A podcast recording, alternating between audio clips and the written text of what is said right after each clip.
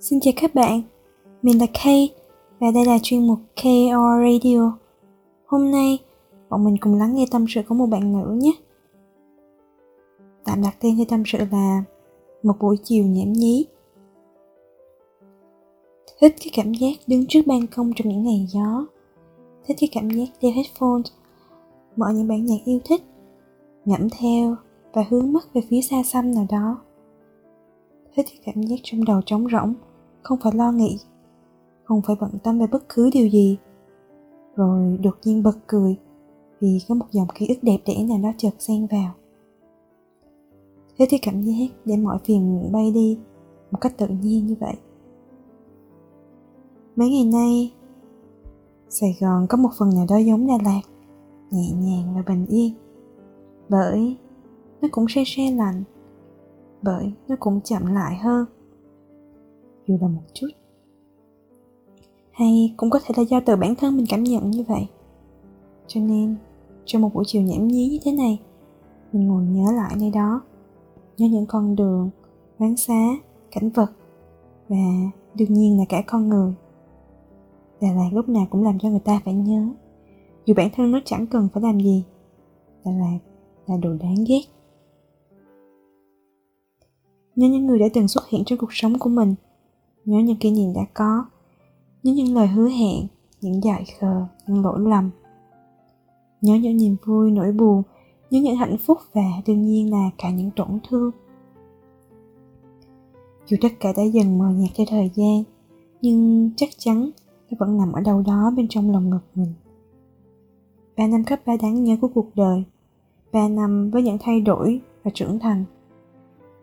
Ừ nó nằm trọn trong tay của đà lạt nhưng Đà Lạt lại ích kỷ giấu nó đi mất rồi.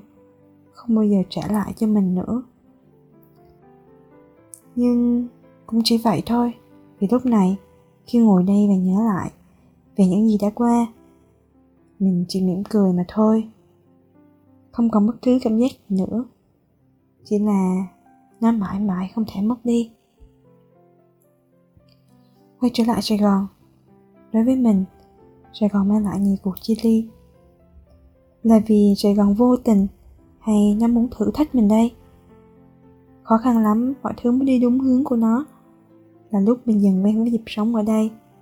Chỉ là dần quen thôi, chứ mình biết sẽ chẳng bao giờ trọn vẹn. Thì cũng là lúc mình sắp phải rời đi. Tại sao khi mình đã quyết định bước đi, lại có quá nhiều thứ níu chân lại? Quá nhiều thứ. Đó, Sài Gòn lúc nào cũng chỉ thích trêu đùa với mình. Nhưng mà thôi, Mình sẽ để cho thời gian quyết định. Những lời điên khùng Sau cùng, Những lúc mệt mỏi, Những lúc cần sự bình yên, Đà Lạt luôn là một bến đỗ yêu thương của mình, Bởi ở đó có một nơi mình thuộc về. Nhà.